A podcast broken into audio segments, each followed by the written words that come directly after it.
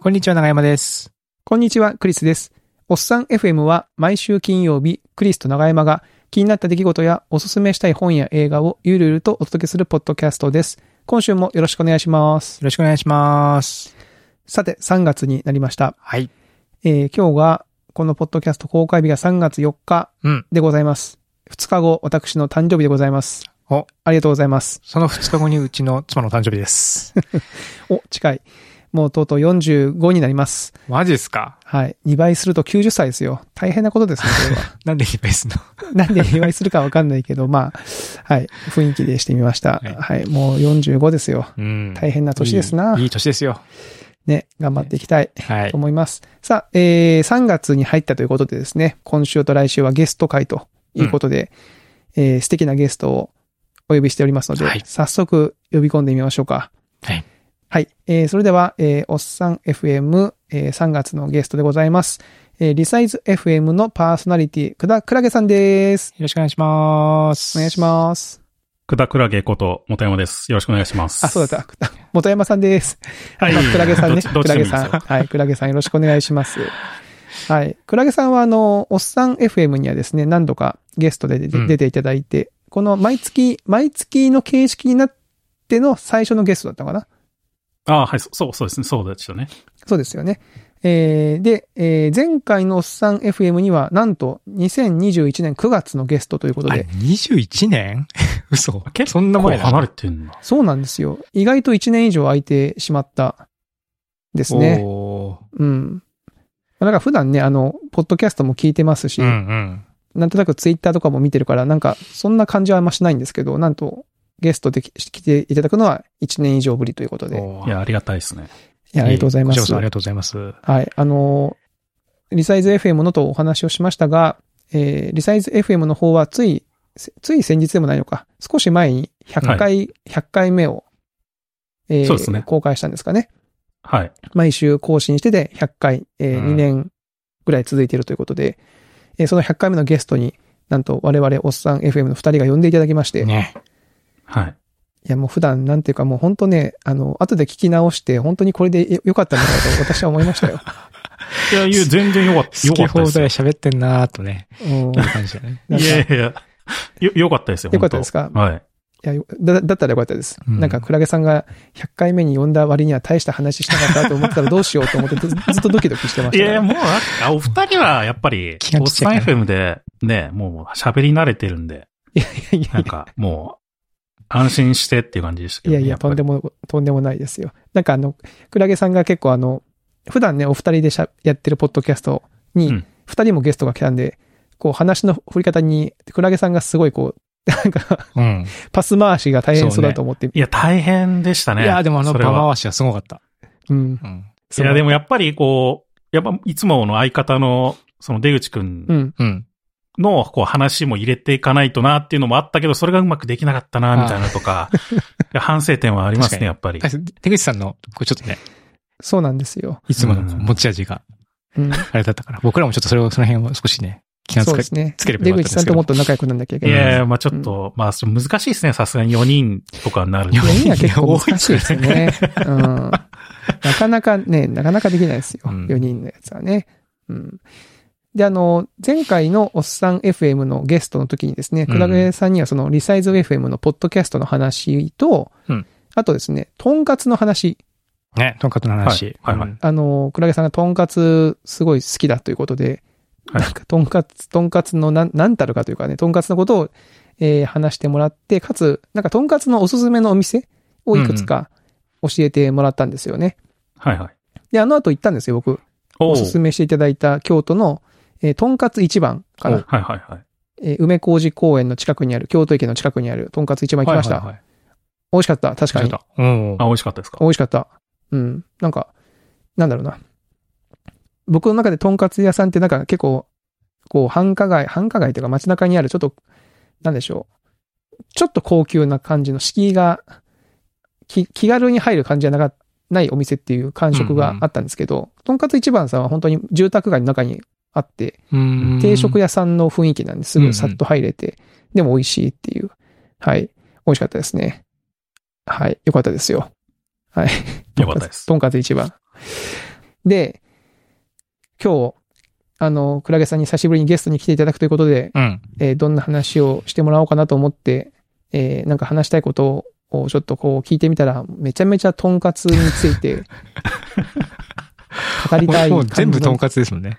うん そうそう、メモ、メモがね、手元にあるメモが全部とんかつってう。いやー、温めてきましたね、とんかつ。 とんかつだけにね、話を。話ちを上げてきましたが、こう、上げてきましたね熱々で。おうょっといろいろ、ね、やっぱ2年間あったんで、うもんうとどかつんだけこう話せるかみたいなとこやっぱ試されてるかなと 思ったんで。試してないけどね。だってほら、クラゲさん、自分のポッドキャストの方にも、なんかお便りかなんかでしたっけコメントかなんかで、その、はといはいんかつについてちょっと喋ってほしいっていうリクエストうんがああったではいしょ、はい、うんはい、ありましたね。それを、それを受けて自分のとこで喋らずに、いや、それはあの、おっさん FM でいつか喋るので。そうそうそう そう。そこだって、小出しにしちゃうとやっぱりこう薄くなっちゃうじゃないですか。なるほど。ど、なるほど。ありがたいななる。はいそこはちょっとグッとこらえて、やっぱり。おうありがたい話ですよ、本当嬉しいですね。楽しみですね、これ。ううん。。まあそんな大した話じゃないかもしれない。いや、なんで、えっと、もう先に宣言しておきますけど、なんと、えーもしかしたらゲスト会で初かもしれませんが、今週、来週と、とんかつの話でそす。うで2す週ねにわたってやりまえす。えええはい前後編とんかつの話です ね。前後編とんかつの話。はいこれは熱いよ。とんかつだけに。うんとんかつだけにうん熱々でお届けします。ああはい。うんえー、で、早速、早速行きましょうか。はいはい。いいですか倉木さん、こんな感じで入ってても大丈夫ですか大丈夫ですよ。はい。温めてきましたが。いや、まあ、でも、その、とんかつ、せん、だ前回、ちょっと僕があんまり聞き返してないんで、その、もう何話し、どこまで話したかなみたいなのを、あんま覚え出してないんですけど、まあでも、割とこう、触りの部分、その、本物のとんかつについてっていうのの、触りの部分話したかなと思うんで、うん。やっぱり僕が普段あの、とん、とんかつっていう、その、活動のかつっていう漢字を当てるとんかつっていうのを 普段、僕はしてるんですけとど。んかつ活動ね。婚活あ、そとうかそうね。そう。そうそう、ね。とんかつみたいなと感じんで。かつみたいな、とんかつそうみたといんな。かつをしてるんですよ、僕おうは。おうとんかつ活動。そう友達と、わかりにくいな。なるほどね。と、とんかつ行こうぜっていうのをこう、かかつ の、漢字のかつをね、入れて、全然誘われてる方は普通だからね。 ありますから確かにね。。うん、とんかつか、みたいな、なってると思いますけど。あなるほど。とんかつ、とんかつ活動。うんうんうんで。そのとんかつで普段、まあ、どういうことををこう気をつけてるというか考えてるのかとかっていうのをちょっと話せたらなっていうふうに思ったりとかするんですけど、ちょまずやっぱり、そのとんかつをするっていうか、まあ、食べるにあたって、そのどういう心構えが必要なのかっていう部分おうここですよのね名前がいると。いややっぱり、その本物のとんかつを提供していただけるので、うん。やっぱその本物に対しても真剣に挑まないとよ、失礼なんじゃないかなと僕は、まあ普段から、まあ考えてるわけですうんあ、よ。ほうほう。確かに。真剣勝負なんですね、そこいがや、。し真剣勝負ですよ、やっぱりそこはう。んそん、そんなチャラチャラした感じでい行くなよ、みたいな えどき気持 ち。いや、ちょっと待って、ちょっと待ってチャラチャラした感じでとんかつに行くの方がわかんない、逆に。ち僕もわわかんないですけど、わ僕かもんないね。けど。うんやっぱりそれは真剣なんですよ、やっぱり。 ああ、なるほどね。真剣に向き合うと。ほうほうほで、一番やっぱりその、とんかつに向き合うときに、まあ重要なのが、う。うん。その、やっぱとんかつっていうのは、その、できたって言って提供された瞬間からもうどんどん劣化していってるわけですよ、やっぱり。ああ、揚げたてがやっぱり美味しいよねってところから始まってってことですか。そうなんです。だんだんだから、そう、うんまあ冷えていったりとか、うんうんまあもしかしたら火が入りすぎちゃうとか、あその余熱によっ逆にてかなあるほどね。ねほうほうほうあるので、うん。やっぱり、その、それに対して、まあ一番美味しい状態で食べてあげるっていうのがやっぱりこう、マナーだと僕は思ってるわけですよ。その、料料理人に対ますある。まあね。まあ極端な話まがあ確かにずねーっとなんか喋っててなかなか食べないみたいなのそうはそうね、そう。普あ通るにあるじゃないですか、たまに。あるある。それは家でご飯作っててもある。そう、おね、じそう、自分でご飯作ってね、あのそうですか。みんなずっと喋ってると、いや、ちょっと早く食べてよ、早く食べてよってね思いますよね今、今じゃんみたいな、うんうんあるじゃないですか。それはあるあるね。うんうんやっぱそこは、やっぱ美味しい時に食べるっていうのが、やっぱ僕はマナーだと思ってるんですまよあ。確かに。確かにそれはそうね。うん。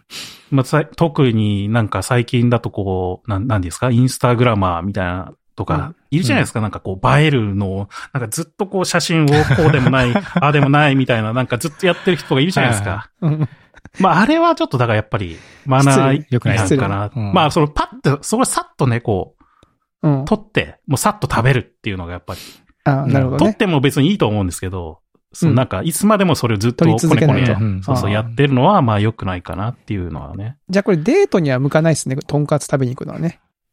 まあだから、その、とんかつ勝負しに行ける、その、なんてデいーうのトだったりとか。そう、デートだったら、そう、相手もそれ、勝負しに行こうぜっていう感じだった はいいら、のそうだね。いい価値観いいんがだと共思う有されてるよね。そうですねうんはい僕む、昔、い今のその妻と喧嘩しましたからね、そのラーメン食べに行って、妻がずっと喋ってるんで、もう早く食べなよって言って、すごい喧嘩になっちゃ った。まあそうですよね。めんどくさいですもんね、やっぱり。そうそうそううんそうう、んラーメンも伸びちゃうからさ、とかいう話でね。そうそう。うんでも、とんかつも確かに、熱々、出来たてが一番いいや、い。だから、ん僕は基本、とんかつ食べてる時は喋らないですよ。黙食。もほう、うもうほぼほぼ喋らないです、やっぱり。へー集中してる集中してえる。ちちなみにその、とんかつに行ってる時は、お友達と行く時もあるんですかそのとんかあ、あ全然あります、あります。つ。だけど、喋らずに黙々と食べる。そうたたもうた提供され始めたら、僕はもうしゃほぼほぼ喋らないです。うん。食べ終わるまで。なるほど。で、食べ終わってから、うんあの、感想戦をこう やる。そういう感じですね、やっぱなるほり。どね。はい。え、でもさ、その、あの、まあ、心構え分かりましたわ。はいはいその、できた、来たらすぐに手をつけると。う。うんんその、なんですか、その、あれもあるんですかその、順序とかもあるんですかその、なんか、あこれ、うんあまあでも、僕は基本、うんその料理作ったりもするんで、あれですけど、その食べ、食べ方というか、まあうんいろいろ人、それぞれあるじゃないですか、なんか、こういう風に食べたい、まあこういう順番で食べたいとかっていう、ある。なんか好みってあるじゃないですか。はいはい。で僕はそれ全然否定しないというか、それはもう好きなように食べてもらうっていうのが僕は一番だと思ってるんですうんよ。うんうん。ただ、うん。僕がそのトンカツをいろいろ食べてきて、こう食べると一番いいんじゃないのっていう食べ方はやっぱあるわけですよ。おすすめのね、おすすめの。うんはいはいは強制はしないけど。強制はしないですけど、まあ、うんまあ、うん、人それぞれ、それはもう全然好きなように食べていいとは思うんですけど、まあやっぱり僕の中でそのトンカツまず提供されたら、まあいや、さっきも言ったように一番美味しい時に食べてほしい。しかも一番美味しいとこを食べてほしいんですよ。そうなの。い。はあはあえ、いきなり行っちゃう。あの、美味しい、それ、あの、とんかつの中でも美味しいところってのがあるわけなんでとすんね。かつ、その一枚のとんかつの中でも部位があるんですよ、やっぱり。はまあ、そうか。うん、はいほんほんほんほんで、やっぱり一番美味しいのはうん。真ん中なんですよ。やっぱあ。そこ、こ。やっぱそこなんですよ。だから僕は絶対にそ一番真ん中から食べます行。っちゃう。はいあ。ーそれが、そこを残す人っているじゃないですか。たま、たまにこう、一番最後までなんか。いるわ。僕、そうそう僕そでうそす。う。それね、すほんと、もったいないなって思うんですよね、やっぱり。冷めちゃうんで。あいや、わかるよ。そう、冷めちゃうよね。そうね。はいうん。そう、そうだよね。やっぱりこそうう、かできた瞬間から劣化していくんで。うん。あ。はあ。そう。一番美味しい時に一番美味しいとこを食べないと、もったいないです。じゃあ、まずは来たら、いただきますってなったら、もうど真ん中を行くと。ど真ん中を行きます。僕は。なるほど。なかなか豪気な食べ方ですね。そうのん真ん中から行くって。いやいや、まあ。あんまそれり、、あんまり見なくないですか真ん中から食べる人。あんまり見ないっすね。あんまり見ないよ正ね。直。大体、端から端から行きますよそうも行ね。く人多い。うんでも端、まあ端も美味しい部分があったりするんですけど、やっぱり、とんかつの花はやっぱ真ん中の部分だと僕は思ってるんあーで、まあ確かに。そこから食べてほしいなっていう気持ちはあります、まずそこに行くと。うーん。ああ。え、うんでもさ、その、いきなり行っていいのその、とんかつの定食が出ましたっていう時に、例えばプールだってさ、その、いきなり食べると心臓麻痺起こすからさ、ちょっと水をピシャピシャやるわけでしょあーそのなん、か、いわゆるちょっとこう、先にご飯一口食べるとか、そのキャベツでちょっとこう、舌を湿らせるとか、そうそういうことしなくても、いきなり行くの、その、もまあまあ、まあ僕の場合はいきなり行きます。もうなるほどあう、大ガツンと来るんだ。あそれで。そうですね。あやっぱりこう、一番こうフ、フラットな状態じゃないですか、やっぱり。その一番最初って。ー。う。ー。うんん。何もこう、味を感じていない。ううんん。フラットな状態の時なんで、やっぱり一番その繊細な味が感じ取れるうんと思ってるんですようね。その一番最初、ファーストコンタクトは。なるほどね。まあだからやっぱり、その時に一番いい状態の一番美味しいところを食べるっていうのが、まあ僕のいつものとんかつの、まあスタートですね。はあ。え中長山さんちなみにどっから行きます僕もまあ、端っこかなあの、僕はほら真ん中最後って言いましたけど、端、え端、その次、また逆の端、その次、真ん中に徐々に攻めていくパターン。あ多分僕はどっちかというと、その、サインカーブじゃないですけども、はいだんだんこうくら、だんだんこう盛り上がっていが、端 to 端みたいな感じですかはい。あーなで、るほこどう、サビの部分に行って、だんだんこうんう、アウトロに向かっていくと。ほうほうはい繋がっていくみたいな、 そういう感じですね。なんですか、とんかつのイントロとアウトロって。なるほど、なるほうん。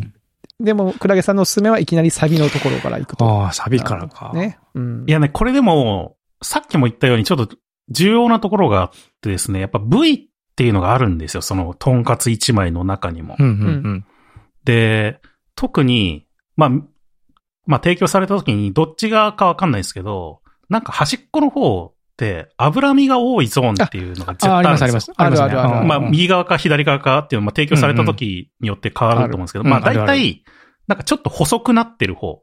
で、えっ、と、大体切り幅が、そこの部分だけ若干こう大きかったりする可能性がおあ大るきあいでるすある。ね。そあのあはいはいはいはい。で、そこって、えっ、と、脂身を、うん。が多くて、それをより味わってもらいたいっていうゾーンなんですよ。うんうん。なので、そこから食べちゃうっていうのは僕はあんまり良くないなと思っていて。だいわゆるその寿司屋に行くときに、なんかトロから行くと脂っこすぎて、あ白身そうそうそうのそう味がわかんないから先に白身系から行きなさいよみたいそうななんです理よ論ですかね、それそは。う、そうなんです。はははは なるほど、なは。るほど。まあだから端から食べるにしても、そっち側から行かないでほしいんですよね。僕、僕的には。あ なるほど。なるほほど。ちゃんと油イ身ントロはじゃない方から行くと。あああそうそうそう油が少ない方がイントロだよってことですね。そうですなね。るほど、なるほど。ああ。まずは、やっぱりしっかり肉の赤身の部分の味っていうのうを、んうんこう感じてほしいなっていう。まあ、それはなんかわかる気がするうな。ん。確かに。うん。僕も端から食べますけど、無意識のうちにそそっちから食べてる気がしますね、その。いいわゆるクラゲさんで言うとこのイントロの方そうから。確かあーに。そうはいはそいうかもしんないな。言われてみればう。ん脂身から食べるってことは確かにあんまりない気がするな。うんうん。ああいや、これ、でも理由、僕の中で理由もあって、やっぱりそれ、それ、まあさっき言ったように、その赤身の方が繊細な味が、とかっていう話もあるんですけど、うんうんまあやっぱり本物のとんかつはやっぱり僕塩で食べると思っているので、あ、出た出たそ。の、出た、塩、塩最強説。わかりますよ。うんうんまあ、塩ね赤身とかはやっぱ特に塩で引き立つわけですよ。その肉うのんはあはあ旨味とか甘みみたいなあーなるのほど、なが。るほどうんうん。で、逆にその脂身の部分ってやっぱり若干こう重たいじゃないですか。うんうん重いその、で、甘み、より甘みが強かったりとかっていう感じなんで、まあだから酸味が合うんですよね。その、ああ、確かに脂っこいのはね、酸っぱいものと食べても美味しいもんね。あーなそういうのことかで、僕はその脂身の部分は結構多いのはソースかけて食べるんですよ。そこの部分だけ。へえ。ソースって若干こう、なんて、なんかスパイシーだったりとか酸味があうんはいはいっはいたはいりするじゃないですか、ウスターソースとかって。するする。なので、その部分だけ僕結構ソースで食べること多くて。あーうんそれいいですね、でもね。バリエーションが出るし。そうなんですよ。んんそれもあるんで、その、いきなり濃い方から攻めないでほしいなっていうところもあるんですよ。その、そういう食べ方をするんであればっていう。なるほど。ろうん面白い。これは面白いね。そう言われてみればって感じがするな。はい。いや、これは本当もうずっと食べてきて、やっぱりいつからかやっぱ真ん中から行くようになって、その脂身の部分はやっぱりソース。まあもしくはレモン、添えてあったらレモン絞って、塩で食べるとかっていうようなるなほど。感じにすること多くなってきて、まあ大体いつもソースしてますね、やっぱり。とんかつにレモンってでもあんまりない。お店によってって感じなのかな。たまにありますねたまにあるうん。まあ大体ね、ソースとか塩とかは置いてあったりすること多いですけど、最近は。そのクラゲさん今その、クラゲさんの中で食べ方で言うと、まず真ん中行くって言ったじゃないですか。はいはい。そっから先はどう、どうしてんのそうですね。なんか、こだわってるお店ですと、うんその塩とか、まあソースもそうかもしれないですけど、うん数種類置いてるんですよね、その。つけるものを。そうですもんね。はい甘いやつと辛いやつとかね。そうそうそうそうそう。ほんほんで、塩、塩もなんか、海塩と岩塩とうんうかん、海塩でもなんか、ここで取れた海塩とここで取れた海塩みたいな、うんうんあ、あるんですよ、本当で、やっぱりそれは僕は全部試すんです、基本的に。おーなので、その、塩をまず全部試したいので、うん。まあ、さ、まずは、こう、一番おすすめされてる塩。うん。で、ど真ん中をまず行く行くって。いう、お店のおす一番のおすすめですよね、もうだから、それは。で、その次にまた、その隣ぐらいの、もう一個良さそうな第2位ぐらいのやつを、別の塩なり、そういうもので味わうっていうのが、まあ僕の一だ最初の方のスタートですかね、やっぱり。じゃあ基本その美味しいゾーン、真ん中の、その、そこから攻めていくと。そうですね。うん。ただ、僕、第3位ぐらいは、これあくまで一僕の食べ方ですけど、うん。第3位ぐらいは残しとくんですよ。おそれはだから、そ、それは、その、なんだろう、1位になれなくても、でもまあ3位の美味しさがあるやつは残しといて、はい。それは最後に行くってことそれは残すってこと第3位は僕一番最後に食べます。あうーあ、ん。なるほど。。なるまあ、ほど。これはあくまで僕 の好みの食べ方なんで、そこまで真似しろなんて僕は言わ言わないですけど、うんう。うんそのやっぱり脂身も、まあ美味しいわけですよ。そ美の味しい豚肉の種類とかにもよりますけど。油が美味しいってのあるもんね。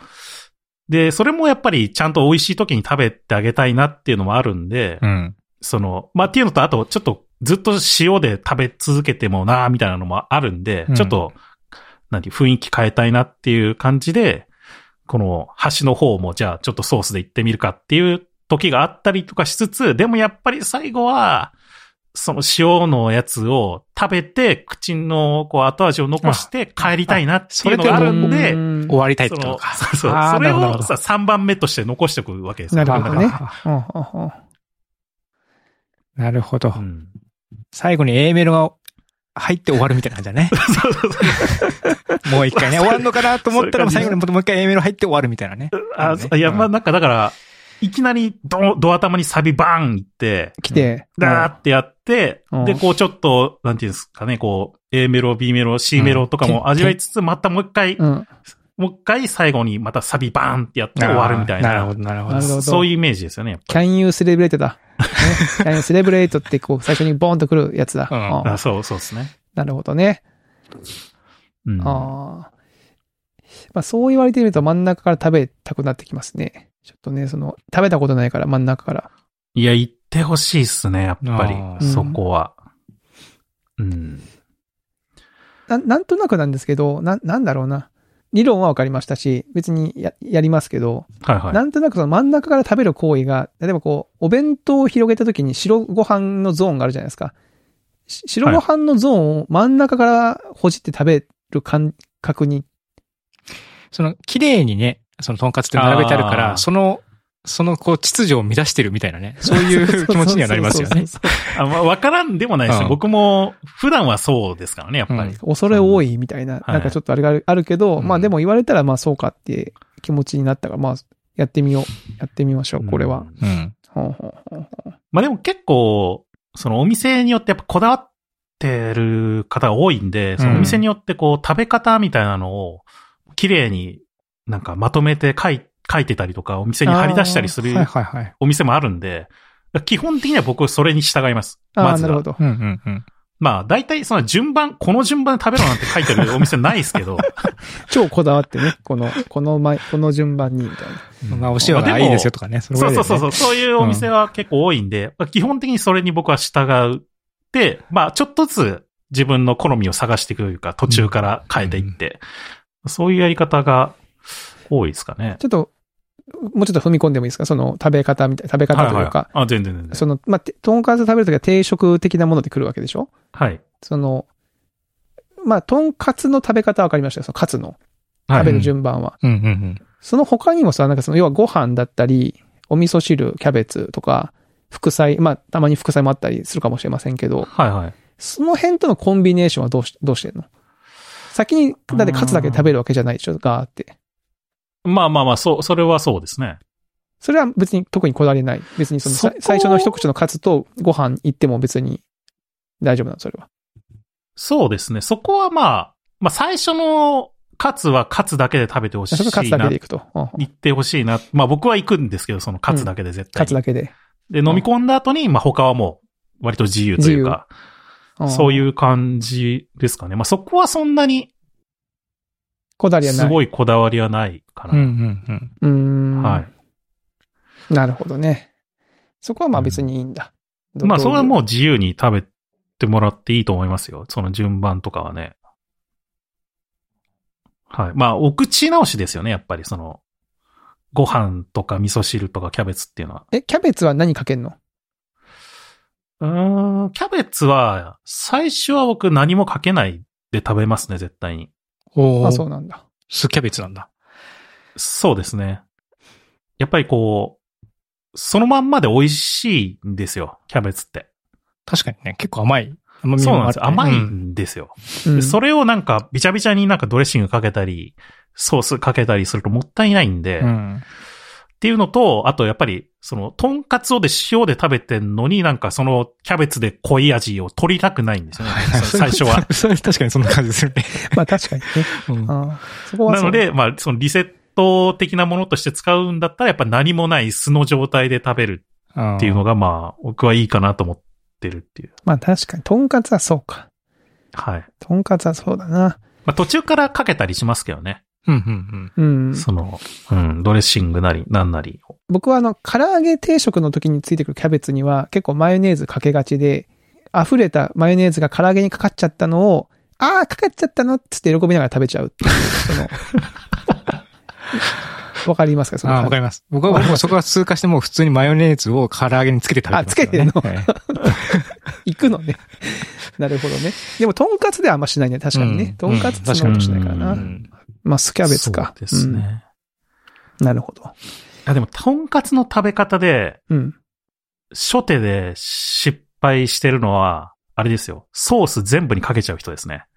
ああ、そう、確かにそれは、ああ初。手それは、本当一番良くないと僕は思ってだまっす。てなんかし変にこう、し衣にもさ、ソースジューって染みちゃうしさ。そうそうそう、そうなんですよ。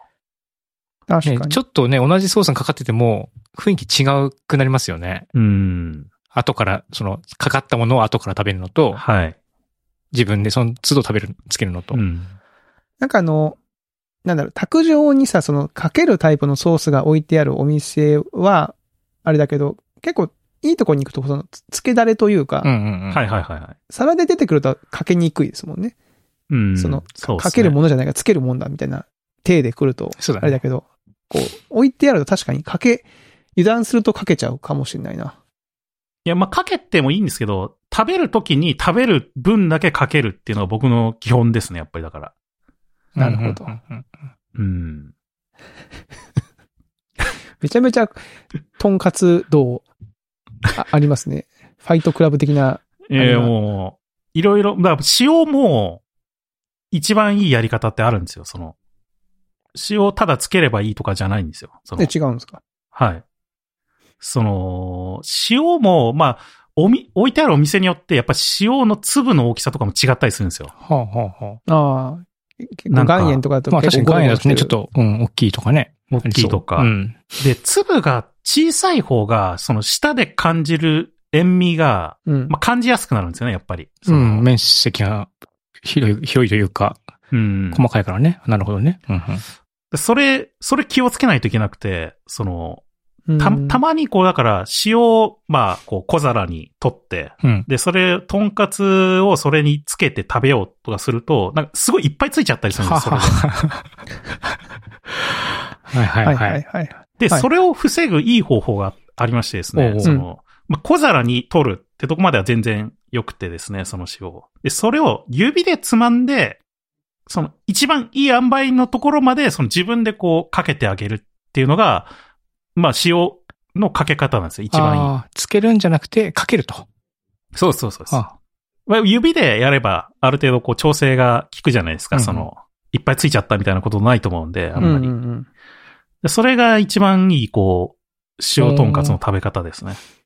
なるほどね。塩はどこにかけるのその衣にかけていいの肉の部分にかけるのいや、これが、またちょっと、そのいろいろ最近の、まあ、トレンドとかもあるんで すけど、トレンドってそ何の、いや、あるんですよ。その、トレンドそれ何クラゲさんの中だけじゃなくて。あいやいや、とんかつ界のトレンドですよ。とんかつ界のトレンドがあるそのもちろんこれなん だえ、じゃあ今塩の結つ構ける場所にこの僕いやいやの、僕のこのコメント結構的確なコメントだったんじゃないですか、これ。塩をつける場所というかですね、その、最近のその、とんかつの会のトレンドとしてですね、その、とんかつの提供のされ方として、まあ、昔からよくあるっていうのは、こう、ザザザって切って、そのまんまドンってお皿に乗せて、うんうんっ。ていうのが、まあ多かったりすると思うんですけど、最近あの肉の面をこう見せるように置いて、ああ。その、皿に盛るっていうのが結構トレン、トレンドというかまえ、あ、そそうういなうこのとが多いんですよ。倒してるってこと断面が。を倒してくれるそうってことそうですね。断面が見えるようにししてあって、えーまあそれが全部してあるお店とか、あと真ん中のやつだけしてあるとか、まあなんかこう、ちょっと見栄えが良くなるんですよね。なんかそれによって。そうなのうちは結構いい感じに揚げてますよっていうのが、こう、提供された時あーに見える。一目見てね。なんかちょっとそれ、なんか、ど、なんかやだな、なんか。 こうだからクリスさんいや僕ね、そのあの並びに秩序をね。やっぱ秩序。重んじてるからねうんそうそうそあーはいはいはう。い別にそんな、分かってるからいいよっていう気持ちになるけど、なるほど。そういうトレンドもあるわけですね、並べ方のね。あそう。まあ、でもこれってその見栄えがいいっていうことだけじゃなくてですね、実は。その、その、どういう風にしたとのファーストコンタクトを持ってっかっていう問題もあるわけですよ、やっ設計ぱ にり。なってるそああーその、その食べ、普段こう切られたまんまのこう角度でそのまま口に運んだ場合ってやっぱり一番最初に衣が当たる、確かに。当たるじゃないですかうんう。んサクってうん。うんまあ、それはサクサク感を味わうっていう意味ではまあいいのかもしれない。ううんんで。すよね。まあ、だけど、やっぱり肉の味を、な、全面に味わいたいっていう時は、その、肉が一番最初にこう、舌に当たるようにしてほしいんですよね。はあえ、でも、待って、ちょっと待って、クラゲさん。でもそのさ、それはわかる、わかるけど、はい。その向きに持っていったらさ、その衣がデローンってなんないのいや、これがう、ん。やっぱり本物のトンカツはならないんですよ。ええちゃんとくっつくんですよ。あなんかイメージ横にしたら、なんか学食のトンカツとかデローンってなったりあ。な するイメーりジそうなりそうなりそう。 まあ、まあ学食のトンカツじゃないから。 ないかこ。れ本物のトンカツの話本物のトンカツだからやっぱきっちり、くっついてるんですよ、ね。くっついてる。やっぱりやあっぱーり肉に。もう剥がれないです。もう何やっても。へえ。なるほど。じゃあ下にその肉の部分が来るはい。ファーストコンタクトが。 なるほどね。なので、まあだから、かけるときはまあその上にかかるわけですけど、うん最初はだから肉の味だけをこう感じるわけですよね。その、うんむうん向きとしては、あの、一番下はまだ塩がかかってないわけじゃないですか。うんうんうん。で、それがまず下に乗って、で、こう噛んでいくと、こう塩味がこう感じられてきて、うまくこう口の中でマリアージュされて、こう、こう一体となってトンカツを感じられるっていう、うん。なるほどねね。まあそういう食べ方がやっぱりベストかなっていうふうには。まあ、最近のトレンドとしてはそう、そういうふうに提供してるお店とか多多くなってきてますね、やっぱり。ちなみにその提供の仕方を最初にやったお店とかは分かってるんですかいや、そう、わかんないんですわよ。かんないんだ。はい。え、でもさ、通ってるとなんかある時からその真似してやり出すとかもあるわけその昔はちゃんと提供してたけど、突然倒し出したなみたいな。いや、まああんまり昔からのお店は、そこまでやってるの見たことないんですけーなるほどど、。や新やっぱ、り、そう、東京にいると、新店が結構あ、またで、どんどんでき、出てくるんですようんうんね。うん。その新しいお店がどんどんなんかそういうのを取り入れてやってることが多いですかね。でもなんか、あれですね、こう、そういう風にして出すとさ、イインスタグラマーの人たちはめっちゃ撮るんじゃないのああまあそういうのも意識してんのかなと。店まあまあ、そ方れ、みいたや、い意識してると思います。見栄えがいいからさ見栄えがいい。ただそのクラゲさんの言うさ、早く食べてほしいっていうのがさ、な。あめっあ、ちなゃるこほう、どね。撮影に、あ、美味しそうっつってこう、撮っちゃいますよね。いや、これまはあいたしかゆしですそこはよ。うまあサクッ、シャクって取って、ん。もうパクッすとぐいっちゃ食うと。べるっああていうのがやっぱりいいかなって思いますよなるほね、やっぱりそこは。へえ。クラゲさん、とんかつの話相当温めてきましたね、これね。いや、まあ、全然、まだ全然話せてないですけど。入り口ですよ、まだね。え、ちなみにその脇役にこだわるみたいなところはどうなんですかその、いや、これがですね、やっぱり、うん。まあ、脇役、まあ、メインなのはやっぱりご飯、味噌汁、キャベツとかですようね、んきっと。うんうん。うん。で、まあ、別に食べ方をこだわるわけじゃないんですけど、うんそのやっぱり、それぞれ、やっぱこ、おとんかつ屋さんもやっぱりとんかつを一番美味しく食べてもらえるようにっていういや、その3つも考えてたりするわけなんで、う。うんん。まあいろいろこう個性がそこに出たりもするんですけど、うんうん。ぼ僕の個人的には、その味噌汁とかは、例えば赤だしが一番かな、みたいな。ああ、はああ、はい正しくはいはい。いはいはい。なんか豚汁とか出してるお店もあるんですよ豚汁もありまあ、すね豚汁タイプね。うんうんはいはい。 でも豚汁はさすがにちょっと重いんですよね、やっぱり。まあ、飛んだもんね。うそう、とんかつ食べてリセットしたいのにまたとん、とんか、みたい な。そなるのほどね美味しいんだけど、うんうん。みちょっと重いかな、みたいな。ん。ああ。気持ちもある、あって。で、赤だしのいいのは、その、僕はあの、赤だしのこう、さ産地というか、まああのあそっか、み三河出身なんで、はいはいはい。なるほど愛知県三河地方っていうところ、なんで赤だしはもう昔から慣れ親しんでるんですけど、うんその赤味噌ってやっぱりこう若干の酸味があるんですよね。ほんほんほんほん。そ、の、しなんか京都だったら白味噌とか結構甘かった甘いですね、白する味じ噌ゃないねで。すかまろやかな感じ。う。うんんで、ミックスとかはまあ割と普通のベーシックなみたいな感じで、ちょっと甘いかなぐらいの感じですけど、赤だしは若干こうやっぱり酸味があるんですよね。ちょっと。ああ、独特のね。はいはいはいはい。それがやっぱとんかつと相性がすごくいいんじゃないかなって個人的には思っていて、うんその、そのとんかつの重い感じをちょっとスッキリしてくれるというか。まあそれはわかる気がするな。確かに。うんなんか普通の味噌汁も美味しいけど、なんかリセットする感じは確かに赤だしのやつははい。うんうん。美味しいもんね。うんそうですね。ただまあ、最上級だと、僕うんはしじみの赤だしだと思ってるんですよね。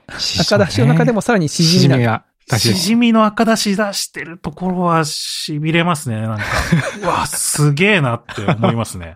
そう、とんかつだけじゃねえな、ここって思いますね。まあ確かにね。ああう。ん。クラゲさんの中ではどどうなのお店の中でそのしじみの赤だしを出してるお店は何割ぐらいあるんですかその、おみ体感で言うと。体感1割もないですよねあ。ーそんなのはそ。んなもんなんだ。あいやあほん全然ないですよ。結構高高級店になるのかなそう、高級店ですね。うん。しじみの赤出し出してるのは。やっぱちょっと、まあ、もったいないなっていう気持ちもあるじゃないですか。なんか、とんかつ メインなのにしじみもなんかすごい、ねえ。赤出しも豪華だで、よまあみたいまなあ感豪じに華ななっちゃ感うかじら。はするよね。うん。だから味噌汁はでも結構気にしますね、やっぱり僕は。そういう意味でも。ここはどういう味噌汁出してくるかな、みたいな。うんうんう。うんーんところは。 そして出してくるかな。 あの、あれだ。あの、寿司屋に入って、卵焼き、卵、卵のやつ食べてわかるみたいな。うん。だし巻きでもそう頼むそういう感じかもしれないですね。ああ。なるほどうね。ん。うんまあ、ご飯もね、ご飯は別にそんなあれですけど、まあ、ちょっと固めが僕はいいかなとか思ってるんですけどね。たやああっぱりとんかつと相性がその方がさらっと食べれるんで、うん。まあ、固めがいいかなとか。うんうん。あとなんかキャベツは、なんか僕は最近、その、ししっかり水にさらした方がいいとずっと思ってたんですけど、ず長うんうう年。んん。なんか、さらさない方がいい説っていうのが、やっぱああるらしくて、親切が出てきた方。うん。そうう新鮮なキャベツだったら、さらさなくてもシャキッとしてるだろうみたいな。ああ、そういうことか。キキャベツ、まあ大体千切りにするじゃないですか。うんそするの、とんかつに添えてるややつって。で、それを水にさらすうん。で、水にさらすと、その水溶性のその栄養素だとか甘み成分みたいなのが溶け出してしまうらしいんですよ。はあそのはあ。確かに。だからそれよく言う言いますよね、なんかね。うん。なので、さらさない方がいいっていう店主も最近いる、い最近というかまあいるんですよね。うん。うーん。で、やっぱ新鮮なやつだったら全然そのさらさなくてもきっちりシャキッとしてて、美味しいんだ。まあいいらしくて、うーん。これはちょっと最近はそう、そうかっていうふうになんか、なんかここはどうしてんのかなって見るようになりましたね、また。そのそれも、厨房の方をちらっとチェックするってことですか そうそうですね。あここはどうあ、ーどうしてるかな、処理みたいでな。も確かに、まあこれ僕だけかもしれないけど、あの、ちょっとチェーン店とかのキャベツとか食べた時に、な、なんだろうな、ちょっとせ洗剤じゃないんだけど、ちょっとなんか、キャベツじゃない風味が混じってこととかないですかそれはないか。それは、あんまりないか。ないなんかちょっとなんか、なんかちょっとね、あ違和感がある時でもなんかでも、いや、でも、カットキャベツみたいなやつとかは、あ独特はいはいのはいやっぱり多分なんかまあ薬品塩素じゃないけかなんかのちょどっと、こうそううんうん消毒とかそう、そういうのは、とか、もしかしたら色を保つためにどうこうとかっていうのはあるのかなと思うけどあ。、はいはいまはあ、い。とんかつ屋さんではあんまり感じたことないかな。あ、本当そうか。まあ、確かに、とんかつ屋のキャベツは、まあ、ある、ある意味メインみたいな位置づけのところもありますもんね。その、うんキャベツ食べ放題にしてるところもあるじゃないですか。うんうん。いや、あーでも確かに、でもキャベツは、確かにキャベツが美味しくなかったら相当がっかりすると思うな、とんかつ美味しくてもう。ん。うん。そうです確うね。ん。両輪という感じはする。うん。あと、確かに、とんかつ屋のキャベツは確かにシャキッとしている。うん。いや、なんか最近、最近でもないか、その、お店によってはドレッシング、そうんのうんキャベツにかける用のドレッシングを、オリジナルで作ってるお店とかもあるんですよ、その。はいはいはい。で、僕が一番ここのドレッシングすごいなと思ったのがあってですね、うん。その、僕、福岡に一時期ちょっと、2週間ぐらいですかね、なんか、こうリ、うんリモートワークというか、リゾートワークみたいなはいはい。こととを、なんか結構前にしてたんですけど、なんかその時に、天神の方にある、とんかつ若葉っていうお店に行って、まあ、そこのとんかつも美味しいんで、ぜひ、あの、福岡行った際は行ってほしいんですけど、うん。で、そこが、その、トウモロコシのドレッシングっていうのをオリジナルで作ってるんですトよ。ウモロコシのドレッシング。トウモロコシのドレッシングえ、それ、くその、ココーンポタージュみたいな感じと、と。いや、なんか、それが、そ、僕もそういうのを想像して、いや、うんうなんんかこれちょっと、重たかったり、なんか甘すぎたり、なんか、うんうんね。良くないんじゃないかなと思ったら、全然そんなことなくて、その、トウモロコシの甘みがいい感じに生きた、すごいさっぱりしたドレッシングになってるんですよ。ででも、しかもなんかトウモロコシの香りがすごいするっていう、なんか、すごい不思議なドレッシングで、で。めちゃくちゃ美味しかったんで、これはね、ほんと行ってほしいですね、とんかつ若葉は。今度福岡に行ったら行ってみるか。いや、もう天神なんで多分すぐ行けると思いますよ。あの、その空港からっていうか、あのね、うん中心地。から。うんうんいやぜひ行ってほしいですね、ここは。とんかつ自体も本当低温とんかつ、低温で揚げるとんかつなんで、すごく美味しいですし、うん。間い。違いないですね、ここ福岡のお店としては。写真見てますけど、めちゃめちゃ分厚くないですかこんなもん、とんかつやとんかつって。そうこん、こんなもんだと思いますこね。んなもんか。はい。いや、ちょっとお腹減ってくるな、これ。いやー、わかりました、クラゲさん。クラゲさん、これ大変ですね、これね。あの、だいぶ、がっつり喋ってるけど、はい。 これ、はこいれ。ちなみにこれ次のトピックは、結構、これはこれで結構ありますか、これ。 うんまあ、今、なんか割と、いい時深掘れ間、ば。いい時間だけど、これはど、どうしようかまあな。行っちゃいましょうよ行っいちきゃうかますいっちゃうか。じゃあ、あの、そんなクラゲさんがね、はい。あの、書いてますけどメモに。家でもできる本格とんかつの揚げ方。これ気になるでしょこれ気になるね。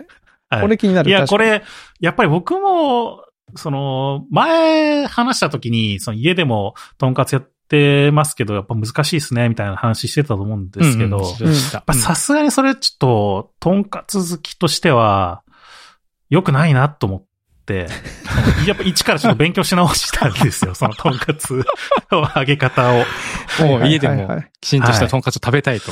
そうですね。うん。そそれをちょっと勉強し直して、うん。で、これ、だいたいこうすれば、まあ、うまくいくっていうのがなんとなく分かってきたんで、ちょっとその方法をちょっとね、お伝えできればうん。いいなと思ってるんですけど、まあ、その豚肉いいのを使うとかっていうのになっちゃうとなかなか難しいと思うんで、ああできる範囲でっていううんところだと思うんですけど、まあ、ただ、ちょっと、その豚ロース選ぶときに、スーパーで売ってるのって結構薄いんですよね。あの、その、とんかつ用とみたいなやつんかつ用ってで銘打っててもね。売ってるやつって。うんうん薄いんですよ、なんか。で、あの薄いのを、なんか、うまく揚げるのって結構難しいんですよ、逆に。その、おーあそうなちゃんと火が通るんですけど、火が通り過ぎちゃうことが多いんですよね、あれっては。はうは。ん。なので、できれば、ちょっと厚めのやつを探してもらいたくて、その、何センチぐらいですかまあ、20ミリぐらいで ?2 すセかンね。チぐらい。 2センチぐらいうんまあ、あの、うんもっと厚くても全然いいですけど、ちょっと、ちょっとそれより厚くなってくるとまた難しくなってくるんで、はいあはいげはいるのが。確かにねまあ、だいたい20ミリぐらいのやつだったら売ってることはあるので、スーパーだと、いその10ミリとか1センチぐらいのうん感じですよね。えそうですね確かにねそうそうそうその倍ぐらい。いの厚さ。倍ぐい。らい欲しいですね。その方がやっぱ肉汁も感じやすくなりますし、ちなみに、あの、あえて聞きますけど、その1センチのやつを2つ重ねるのはダメなの。いや、まあ、最悪それでもいいんじゃないですかね。最悪なしではないんだ。ただ、うんその、衣をつけるのが難しくなると思います。そそうだの、ね分離しちゃいそうだしね。そうあですねそういうこうと。んそうか。確かにう。ん。あやっぱ衣をいかにこう、綺麗に、その、剥がれないように、ま、その、まとわせるかっていうのって重要なんで、その、 2 2枚重ねてぴったりじゃないですか、じゃないじゃないですか、その場合って。確かに。で、その隙間とかできちゃうんで、うんうん。そこから、その、ね、その肉汁が漏れちゃうと確かかに、あるんで、難しいと思いますね、それは。うん逆うにんうんね。うんあ、じゃあちゃんと20ミリの肉をできれば。うんまあ、もしくはなんかこう、塊ボンって買ってきて、切そるとれを切ってももらうと。か。うんうんうん。あの、肉のハナマサとか行くと、塊で売ってたりするんで、ほうほうほうほ僕もたまにその買ってきて、う。う切っん。て、やったりとかしますけへど、それで。え部位はロース。まあまあ、そうですね。うんそ、の、肩ロースとかじゃなくて、普通のロースとかはあはがあ、まあいいかなと思いますね、やっぱうんうんり。うん。で、まあ、これ揃えられたら、うん。生パン粉、いってほしいですね。それは自分で作るのもありなのその食パンとかで。いや、生いパンや粉。これは、生パン粉っていうものを売ってるものを買う、買売うっ。てるものを買った方が僕はいいと思ってます。あっていうのも、パン粉って普通のパンじゃないんですよ。ーなるほど。パン粉用のパンを使ってるってことああ、そう、そうか基本はそそうです。っていうのも、普通のパンって結構糖分が高いんですよ。ああ、はういはいはいか。あはあ、い。そうかそうか。それ自体で食食べてもちゃんとこう味がするというかね。そうそうですねんうんうんうんうんで、糖分が高いってことは焦げやすいんですよね。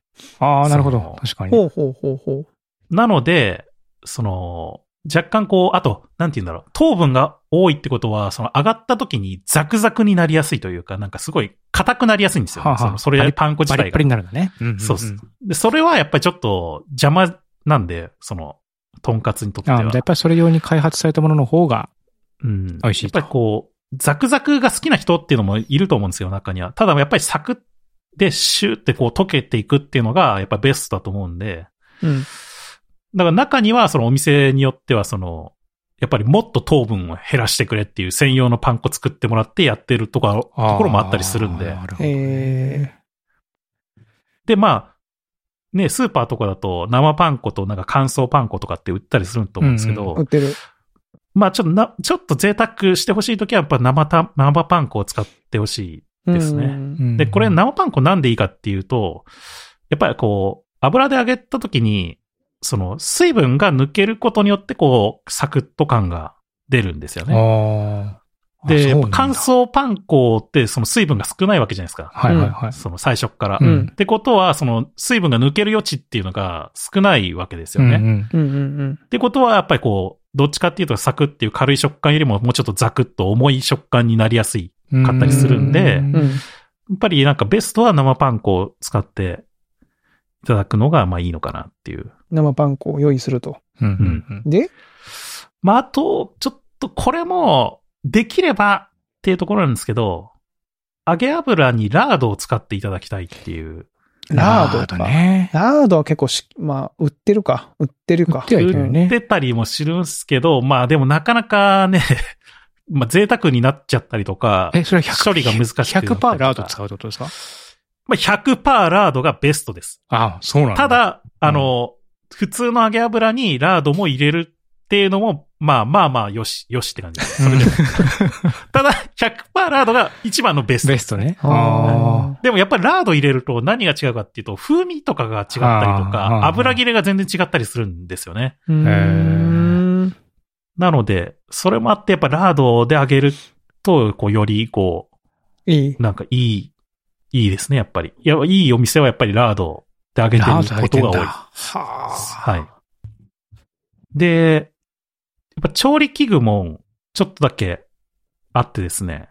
まあ基本今回紹介する揚げ方っていうのが、まあ低温の、低温調理、うんうん低温調理っていうか、まあ低温で油で揚げてもらうっていうような感じなんですけあ。ど、その場合にですね、その、まあ、カツを入れた時に、やっぱり沈むじゃないですか、最初。うん。どうして沈みもま。すね。ううんん。で、低温だと、基本浮き上がらないんですね。その、ああ、なるほど。ずっと下に沈んでるんだ。ほうほうその、完全に、なんていうの、水分を抜け、抜け切らして、その軽くするわけじゃないんで、うんうんむしろこう、保ったまま火を通すっていうような感じになるので、うん基本もうずっと沈みっぱなしなんですよ。ほう。で、そうなった時に、その、入れ、ずっとその鍋底に当たっちゃう感じになっちゃうんですよ。はいはい、そうそでうすね。うん。うん。そうするとやっぱパン粉がなんかこう焦げちゃったりとか、うんうんあとなんかこういや焼いたみたいな感じでなんかペターってなっちゃったりとかしちゃうんで、それを避けたいんですよ。うん。それを避けたいので、その、揚げ油の鍋に入るぐらいのバット網っていうのを買ってほしいんですよ。ああ、網。網をねで支えるわけだはあそう、ちょっと底上げするんですよ、その、そのバット網によはっいて。はいはいはい。浮いてる状態にすると。そうですね。うん。それすることによって、その、パン粉も焦げないし、その寝ちゃったりしないというか、立ったまま揚げられるっていう。うん。なるほど。これ意外とそ重れい要いでですすね。ね。なるうほどなるほど。んなんか僕も、それで、その、そんなにでも、なん、なんていうんですか、この、大きい鍋で、まあ、家庭でやるんだったら揚げないじゃないですか。うんあんまりこう、揚げない油がもったいなかったりするんで。うんだからすごいちっちゃい丸型のバット網っていうのを探し出しておくは、その、自分の 家で使ってる鍋に合う。ほうほうほもうぴったり入るやつがあったんで、それを使ってますね、だから僕は。へいや、確かに油、揚げ物をね、するときに、その、ちゃんと浸かるぐらい油を使うのが、やっぱビビっちゃうんだよな。こんなに油いやそうですよね入れるかって。まあ、家庭でやる場合は、まあ、最悪、完全に使わなくてもいいです。そのさっき言ったように、バット網でちょっと底上げするっていうのもあるんで、うんそれ、その分また油の量多くなるわけじゃえ。ないですか、やっぱり。なるなので、まあ、完全に使わなくてもいいんですけど、ただその場合若干手間がかかるんですよね、その。やっぱりそれでも、こう、なんていうの、全体的に上がってほしいので、こううんかけ、かけ続けるみたいな。はいはいはいあ。油をかけるね。なるほど、なるほど。油をうね。上の方が、その、か、かその、浸からない状態になるわけじゃないですか、うんうんうん揚げ油に。なのに、か、こう、かけ続けるみたいな作業が必要になったりするんで、まあ、大変になりますけど、まあ、最悪それでもいいかなって感じですかねいけ。うーん。低温の、その、で揚げるっていうのは、はい油の温度何度ぐらいなんですかうーん、まあ、やり方いろいろあるんですけど、若干低温といっても高めの130度で ?130 今回はほうほうほう揚げる感じですかね。 30度のキープ難しいな、うちのコンロだと。で、あそう、その、まあ、キープというか、温度を測るの難しいと思うんで、うん放射温度計っていう、あの、ななんていうの、こうレ、 レーザーみたいなのでピッてこう、かざしたらはいはいはい測れる温度計ってあるんですよ。ありますねはいはい。最近は、うんあれ、あれ持っておくと便利ですね。なるほど。あの、よく刺す、刺すやつあるじゃないですか、はい油の中にうんあるあうるん。あれって結構、その温度が結構変わるのがゆっくりすぎるんで、その、あ、今のがわかんないんだ。今こそうのなか瞬な間かみたいなのが。そうそう、瞬間が分かりづらいんで、放射温度計でピーってこう測れるのが一番、もうそれでこまめに油の温度管理するみたいな、うん。うんそういう感じできればいい。いんですけどっていう器具がどんどん上がって。やどんでどもん溜こまのっていってますよ。うんバッター網と温度計は必須ですねあ。これは必須なのね。必須かこれはちょっと必須ですね、さすがに。ちょっとそれ買わなきゃだよな。うんで、まあだからその、そっからまあ作り方うんになったりするわけですけど、まあこれは多分やり方いろいろあるんですけど、僕の気持ちというか考え方としては基本的に素材は傷つけないのがベストだと僕は思ってるんですよ。なので、まあ中にはその豚肉をどんどん叩いたあ、りとか、叩くっていう、あなんかフォークででブスブスやったりとねはいかはいあ、やるっていう。やる人いるじゃないです聞か。く、そういう話。僕は基本的にしたくないんですよね。うん。うーん。まあ、これはいろいろ多分考え方があるんで、て その人それぞれ。何がベストかっていうのはなかなか難しいと思うんですけど、まあ、これは僕は基本的に、その素材を傷つけないっていうポリシーで、やっぱりいつも料理をしたいなと思ってるんで、うん。うん。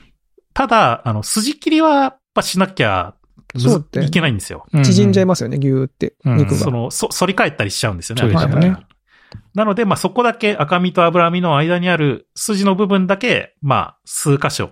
それもなんかやりすぎないようにこううん筋を切ってもらうっていうのがまあいいかなというふうに思ってますね。うん。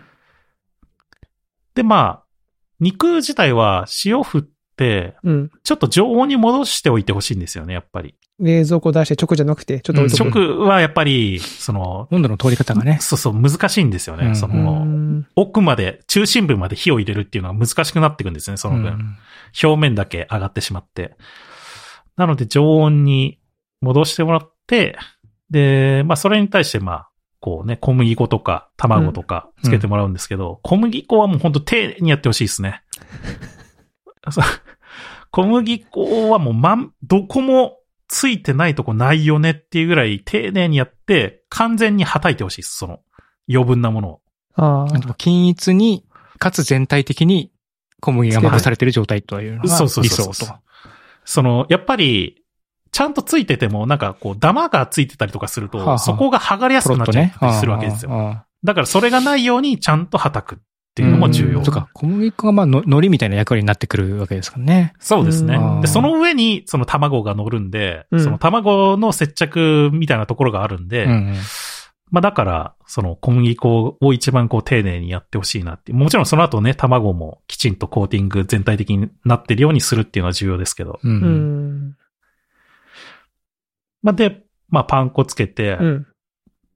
で、油130度ぐらい。まあ、最初は135度ぐらいですかね。うん若干多分にお肉入れた時に下がるので、ううんんまあ、135度ぐらいまで上げて、こう入れて、多分10、10わーなんてしないんですけど、そのぐらい低いと。うん。